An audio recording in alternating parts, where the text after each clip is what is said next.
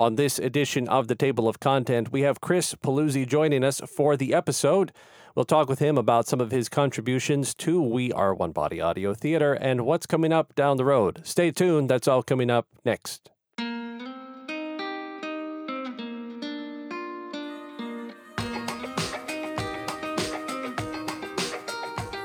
Hello, thanks for joining us here on the Table of Content. My name is Albert Signs, and joining us today is Chris Paluzzi. Chris, thanks so much for joining us. And no problem at all. I'm glad to be here. So, Chris, as I like to do with everyone who comes on the show, uh, in case anyone does not know who you are or if the bio on the webpage is not quite complete enough, can you give the listeners a bit of your background and how you came to audio theater? Well, I've done most of my um, enter- entertainment experience comes from like comes from like school plays, like in in like high school and college. I've done some outside of school as well, but um, at my local college at St. Vincent's, yeah, there was an ad for like um like actors wanted for, for for a company called We Are One Body, and it was um and I saw one of my friends, um, one of my theater friends was participating in it, and I thought this would um like this would be a, a good opportunity to to get as many reps uh, as I can as a voice actor because what I've really wanted to do is like is is to get into animation, just anything just involving animation, whether it be voice acting, um, storyboard storyboard design, or or or just character animation. Like I wanted to like like I just wanted to take this opportunity to to just really just expand on my abilities. I see. So I'm I'm interested a little bit. I want to dig a little bit at you here. You said that you're really interested in animation. Can you uh, expand upon that? Where where exactly does that interest come from? Because that's a little bit different from you know audio theater. So where does the animation uh, desire come from? Well, basically, like it stems from the same seed of of like wanting to just to to bring a story to life. And uh, all my life, I've always loved to draw and um, as as I've grown older, I've I've come to appreciate like um, like animators like Don Bluth and Hayao Miyazaki and how how creatively like how they were able to bring their characters to life in, in like in their own unique language. Like I wanted to like grow up to find uh, my own approach to it. Uh, do you have some sense of what your approach is to animation? Um, like like most like most of it is like um like exaggerated like I wanted to capture like facial expressions that you wouldn't exactly see in like simpler animation. But though though my designs are like are, are more simplistic and cartoonish than than say something like something like a Disney movie, I want to try and capture like unique, like uncertain expressions that you that you see on like everyday faces. Now, the expression you said trying to capture expressions in maybe sort of a larger exaggerated way it makes me think a little bit about sort of what you see in a lot of uh, typical sort of anime or manga is that kind of what you're uh, re- like referring to or something a little different like like anime like does play a major part in um in my inspiration but i still want to make it like my own thing um well i i think that's great i've you know I've always enjoyed animation myself. I, I had a run in my life where I was sort of consuming mass amounts of, of anime series and anime movies. I've moved on since then, uh, getting now into my 40s. Uh, not that I couldn't still enjoy it, but uh, I do remember enjoying the the detail and sort of the the uniqueness of anime compared to sort of your standard we'll say American cartoon. And I appreciated you said Don Bluth as well because he also had a very u- unique style of animation. Uh, let's see if I can pick one out of my brain here. Uh, what was it? Um, the Secret of NIMH. Yes, uh, that is one of my favorite movies. Super movie, super duper. Uh, I I love uh, just the sort of the. I, it's obviously it's not lifelike, but there's some sort of attention to detail that's different from sort of other animation movies, even compared to sort of Disney movies, that I really like about that style. Uh, but yes, a very very good movie and a very good animation. So nice to know that he is on your on your like list. So let's let's go into audio theater. So you participate in audio theater.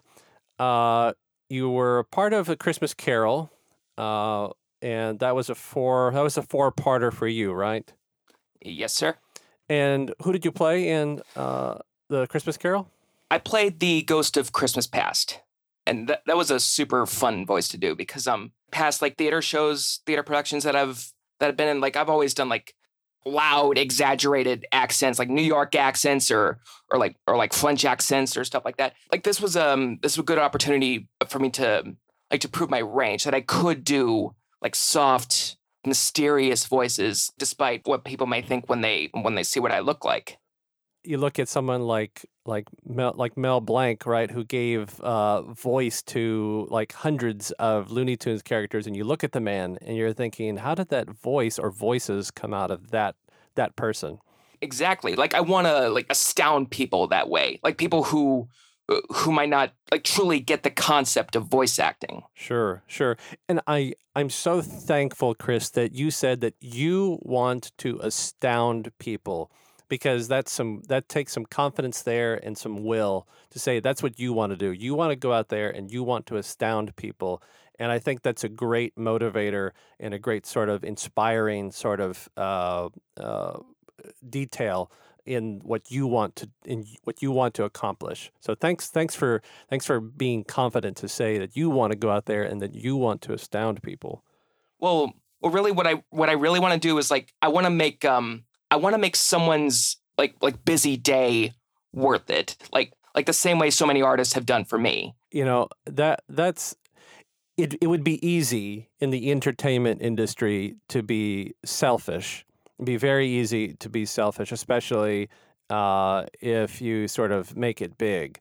But here you are, you're telling me what you want to do is you want to help really make someone's day better.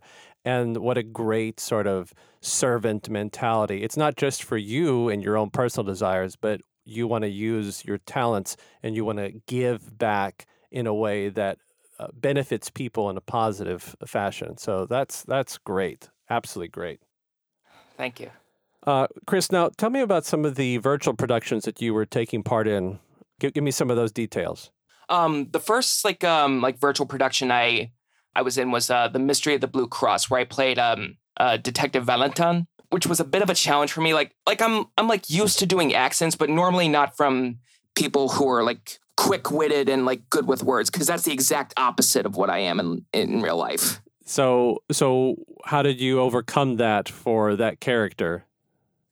It's kind of hard to explain. Like, um, like I just try to imagine like um some of the character actors who have inspired me like over the years, like actors who could do like like strange accents and stuff like that, and try to match it with how with how I would think they delivered. Like not just um not just reading the script with an accent, like really pinpointing like like what words they would exaggerate or or even in my character's case um like who has a really thick accent, like like how he would inflict words like differently from our American accents. Mm-hmm, mm-hmm. So um, so I really like um, instead of like just um thinking of uh, getting behind the mic and um and performing for someone, like it was like a puzzle in my mind. That, that that that's an interesting way of of putting it. That it was a puzzle in your mind that you had to figure out how to put the pieces together, versus just sort of you know, well, I've just got to go and use this voice or this accent. Uh, so it sounds like it was you you you you made it into a challenge. Yes, and I think that's a that's a good um like that would motivate like most people to like to overcome an obstacle like to make it um like to make it a challenge that they would want to overcome. Well, you you certainly did, I, I would say. Uh, and you've also let's let's kind of keep on going to the list before we run out of time. You've also taken part in which other production? Um, in um in the Light Princess, I was um I I voiced uh, Prince Toby, which um actually out of all of them, like that was the biggest challenge for me because uh, I hardly ever play like the romantic man. Okay, so uh, was that its own challenge? Uh, yeah. Or really, part of the challenge was was making myself sound younger, but not exactly like myself at say 15 or 16, but more like um, a catchy, just like teenage sounding voice. Like like have you ever seen shows like um like Danny Phantom? No, I can't say that I have. Okay. Well, most of the characters on that show are are like teenagers, like 14 and 15, but um in reality they're voiced by like by like men and women in like in their 30s and 40s. Like, Yikes. Like, yeah. okay. It, yeah. It, that, that's crazy to think of. And again, going back to like astounding people with with what you could do your with your voice, like like not only can you can you convince people that you are a younger character, but have like a recognizable, identifiable voice. Like if someone around my age were to listen to a clip of David Kaufman voicing Danny Phantom, like like like they would recognize like that's Danny Phantom, like not just a generic uh, teenage voice. Right, right. So in this instance, people would be listening and say, "That's not, that's not Chris Paluzzi. That's is it Prince Toby?" Toby. Well, I, I, you know, I'm listening to your voice, and I've actually not talked to you before prior to this conversation.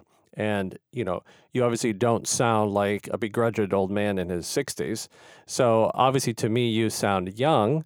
And then you're telling me that, you know, you needed to sort of create a younger uh, ish teenage type of voice. And, you know, again, in my head, I can see where the challenge would be because your voice is young, as it were, per your age, but then to sort of find that magic mix or that puzzle, as you said earlier, to find the piece to make it the right kind of young voice. So, um, again, good good acceptance of the challenge and uh, overcoming that uh, particular obstacle yeah, that's the yeah, that's the reason I auditioned for it. I like I wanted to take that challenge.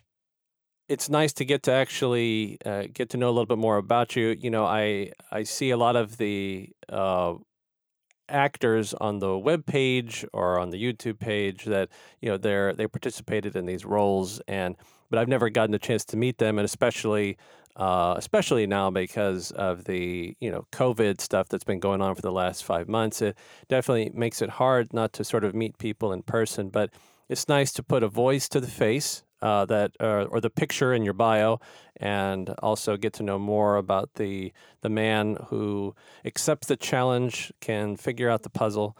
So thanks a lot for taking some time out to talk with me today. No problem at all. Ladies and gentlemen, uh, if you would like to hear some of the productions that Chris has partaken in, you can check our website at waobaudiotheater.org. Or for some of those virtual productions that Chris has partaken in, you can visit our YouTube page or our Facebook page. Chris, thanks again for being with us. And ladies and gentlemen, thanks so much for tuning in to this episode of the Table of Content. I hope that you will tune in again for our next episode. Until then, take care, stay safe, peace.